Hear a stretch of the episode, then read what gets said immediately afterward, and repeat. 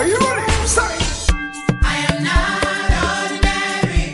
Hi guys, you're welcome to podcast with KK Radio of Teens Aloud Foundation.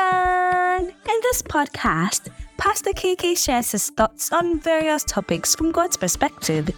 This episode is titled Shh, Don't Tell Anyone. Enjoy this one, guys. Hello, wonderful listeners.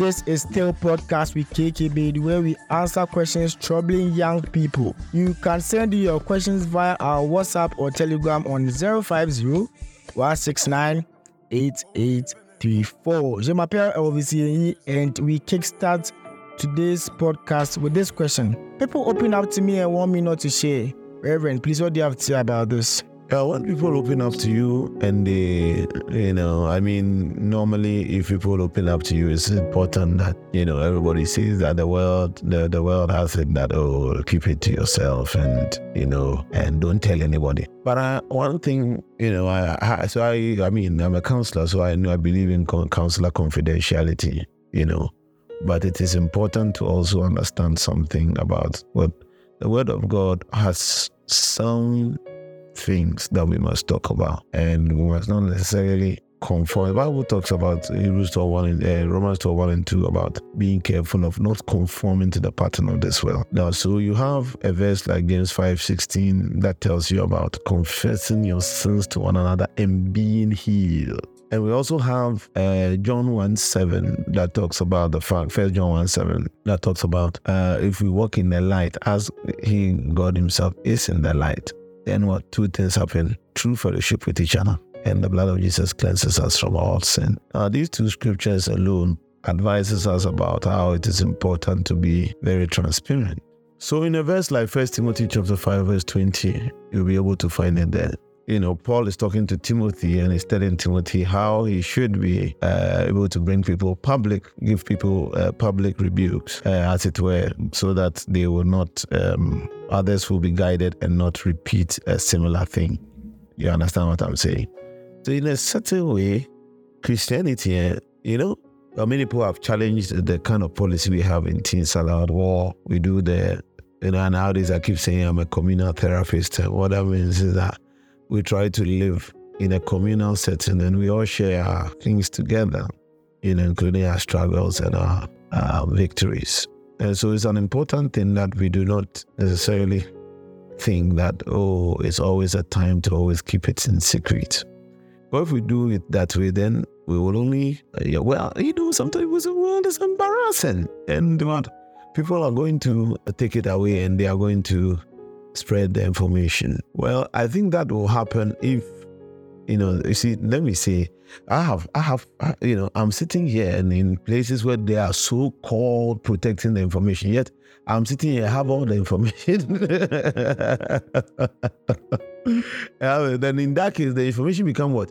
Juicier because then it's like a treasured coded info, you know. So in that case, that is when people get the you know thing to spread it. And what I have done in the past in Teens Aloud this, when anything happens, rather we bring it to open people, I tell people all the questions you have asked them now. And when they have asked and satisfied, we we, we just move on. And so this whole thing, and I've had people come and say, oh, it's so surprising that there's a culture in Teens Aloud where we have just shared a very critical information and everybody seems like everybody's moving on as if you know, because that is not what you are sharing. You have heard thousands of that before, and it's we are not sharing it as a result of to make fun of you, but we are sharing it as a result of the fact that we want to help you and we want to also allow you to be able to know that you know when the enemy comes one of the things that makes condemnation thrive is when we start meeting together and uh, the devil comes he comes is whispering to you that nobody knows this thing and it eats you up and you know almost like a blackmail. So he's like hey if you think the guys are out but that somebody hey, sorry sorry then take five cedi take 50 you know those type of thing you know. But then when everyone knows it then you, know it's, it's a very so it's just very scriptural and very therapeutic you know. But of course our advice that to be done everywhere you know. So but it must be done within a, conf- conference of where love is really real and there was a whole system of integrity where everybody is open about it. But if that is not there, you don't want to tell everybody. But sometimes too, you also want to also make sure that, except in cases the person is going to cause self harm, even in that case, because as even as a professional counselor, you are bound to let it happen. If somebody comes to tell you, oh, you know, I'm going to bomb the Kotoka International Airport on Friday. And you know, you don't know, I'm a counselor, so secret confidentiality. You'll be surprised. You'll be surprised you'll be there.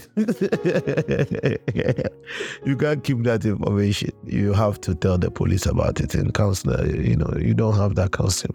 If if later on we get to know that he told you, you can't be in trouble as a counselor, you know. So I think that we need to understand some of these things, and it's not it's not always that you keep the information. So uh, in recapturing all that I'm saying, I said in two ways. Just summarize that. Number one, it's always important that you help people keep confidentiality. But on the but the second thing I'll say is that sometimes it requires that you know all of us, especially with things like the gay and lesbian stuff it's always good to be out there within the confines of a group of people who really love you and can keep you within the confines of, you know, your protection and, you know, love you and can actually even also help you to be able to come to that place of overcoming all of those uh, challenges that you have. Then you see that, you know, it's a place to release it all. And then that last one will be that if you, you know, there's a dangerous information, it's not, you know, you, you cannot keep it know, somebody's going to rape someone. I really feel like raping my cousin. The person has told you, you have to do something about it. You know, you can't really keep it. So if somebody tells you that, you know, keep the information, no, no, no, take some of these three things that I've shared as some of the things you, as your guidelines. God bless you.